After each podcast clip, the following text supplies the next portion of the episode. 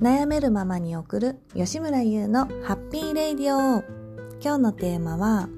自分は内向的な人間か外向的な人間かです。私は自分がすごくメンタルが弱いなって、まあ、ずっと思っていて。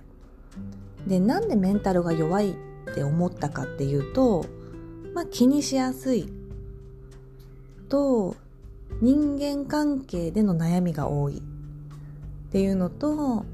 まあ女性の集団っていうかグループがすごく苦手。で疲れる。もうとにかく疲れる。気疲れをしてしまう。相手に嫌われないように嫌われないようにして楽しめない。まあそういうのが自分のこの負担になってストレスになってで疲れてっていうのを延々と繰り返して生きてきたわけですけれども。でそんな時にまあもうメンタルを何とかして強くしたいって悩んでいてでメンタルを強くしたいどうしたらいいんだって時に出会った本がメンタリスト DAIGO さんの「ストレスを操るメンタル強化術」というもう題名そのままの本に出会いまして。でその本の中に内向的な人間と外向的な人間の違いっていう説明があって才能だよっていうことを書かれてたのであのそれをね今日このラジオを聴いてくださってる方にシェアしたいと思います。で自分は内向的な人間なのか外向的な人間なのかっていうのが、あの私もいまいちわからなかったんですけどこの DAIGO さんの本の中にあのちょっと自分はどっちの人間かっていうのであの質問が載ってるのでそれをちょっとブログにあの書いておきますので質問の答えが、まあ、ちょっと多かったら内向的ですよとかあのそれを参考にしてみていただけたらと思います。であのまあ内向的な性格っていうのはどういうのですかって書いてあるんですけどまあ人とあんまり喋れない人が内向的で逆に人前に出て目立つことをしたりパフォーマンスやスピーチなどをうまくこなせる人が外交的といったイメージが一般的に浸透しています。ですよね。あの私は人前で喋ったりとかっていうのはあの得意な方なのでなので自分は外交的な人間って思ってたんですね。ででもそれはイメージで実は心理学的に言うと内向的な人と外向的な人では外部の脅威に対してどういう反応をするのか。すなわち反応性に本質な本質的な違いがあるのです。って書かれてます。で外部の脅威に対して脅威っていうとまあすごく怖い勝手にこう脅威を感じるとかですね。なんかあのいじめられるんじゃないかとかのけ者にされるんじゃないかっていうか相手をすごく相手に対してすごく脅威を感じる怖いと思う、まあ、そういう人が現れた時にどういう反応をするのか外交的な人と内向的な人と。その差なんだよっていうことですね。だからスピーチとかが得意とか人とどんどん喋れるとかそういうのが外交的な人と内向的な人の違いではないんですよってことを本書で書かれてます。で、えっと、アメリカの発達心理学発達心理学者の、まあ、ジェローム・ケーガンは内向的な人は高反応であり外向的な人は低反応であると述べています書かれていてでケーガン教授が小さな子供を対象に行った調査では高反応と低反応の違いの分かりやすい実例を示しています。で、ケーガン教授が行った実験で、子供たちに、まあ、実験をしたと。その、どういう反応をするかっていうところですね。で、例えば未知なもの、知らないものとか、まあ、それまで見たことがない動物とか、まあ、奇妙なぬいぐるみを子供たちに見せて、一部の子たちは、もうジタバタして動いたりもう泣き出したり、まあ、慌ててあの怖いっていう反応をしたそうなんですけど一部の子たちは何を見せても、まあ、視線をちらって動かしてみたり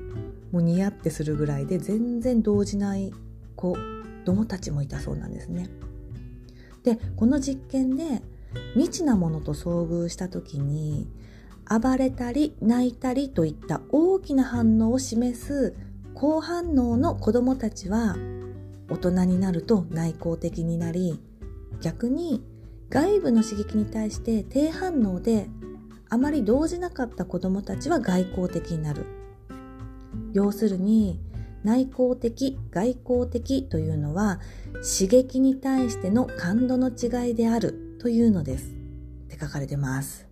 で内向的な人っていうのは外部の刺激にとても敏感な人のこ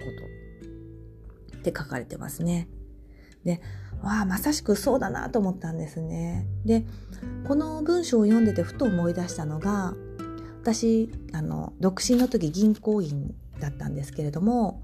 その銀行に入社する時に同じ短大の同級生の子と研修所で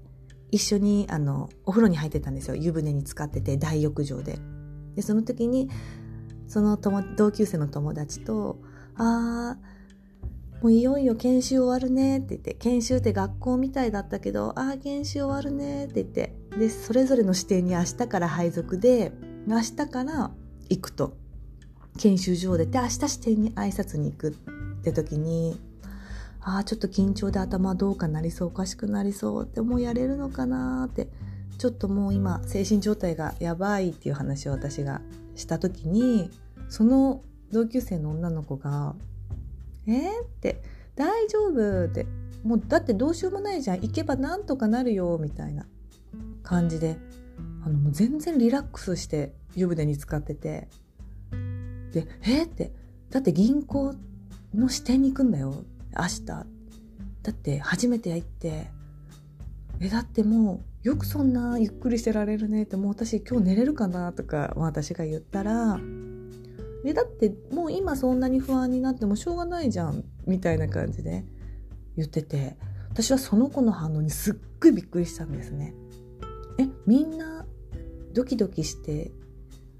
新しいところに行くのにこんなにドキドキしてない人いるんだと思って。びっくりしたんですけどそういう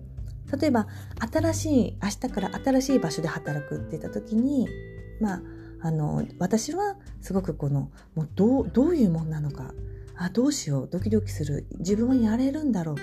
っていう、まあ、不安に苛まれて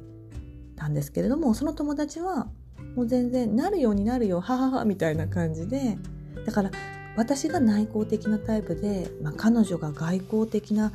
タイプだったんだなーって思ったんですよね。でまあやっぱり彼女は今も出産してあの子供2人産んでますけど結婚もしてですねやっぱりあのお母さん、ね、まだ正社員で銀行で働いて頑張ってるのでそういった意味でもやっぱりあのストレスに強いのかなってあんまりストレスっていうか悩みって思わないっていうかストレスにをストレスって感じないいうところの特徴がすごくあって羨ましいなってまあ思ったのを思い出しました今ですね。で今日の話はまあ私が自分は内向的だなタイプだっていうことが分かったわけなんですけどこの本を読んでですね。でその内向的な人間はやっぱりあの繊細で、まあ、感受性が強いとで感受性が強いために周りの影響を受けやすいそうなんですね。で外交的な人は外部の刺激に鈍感です周りの影響をそれほど受けることなく己の道を進むことができるのです。で内向的な人っていうのは、まあ、感受性が強くてあのいろいろ気づいてしまったり、まあ、繊細で周りの影響を受けやすいために例えば自分はこうそう思わないってところも周りがいやこうした方がいいって言えばああそうした方がいいのかなっていうふうにいちいちこの影響を受けて悩んでしまうので悩みも多くなると。だからまあ内向的なタイプは、えっと、本書に書かれてるんですけど友人や師匠メンターなどを適切に選ばないとひどいことになってしまいます。付き合うべき人たちと付き合い手に入れるべき情報を手に入れて自分を高めるための知識を身につけていかないと外交的人間に食い尽くされてしまうことにもなりかねません。って書かれてます。言い換えれば内向的な人たちは自分に影響を与える情報を取捨選択する必要があるということなのです。って書かれてます。でない、まあ、ここだけ読むとえ大丈夫？って思いがちなんですけど内向的なタイプはあの周りのことをすごく気づくとか自分がまあ繊細がゆえに周りの反応を気づきやすかったりするのであのクリエイティブなものを作ったりとかあの何か自分のやりたいことを明確にできるっていう才能がやっぱりあるみたいなんですね。なので内向的な人はそれが才能なので自分のそういった傷つきやすいとか感受性が強い部分っていうのを嫌わずに育ててほしいと思います。でその育て方っていうのをですねどうしていったらいいのかっていうのを次のラジオでまたお話ししたいと思います。それでは次のラジオに続きます。吉村優でした。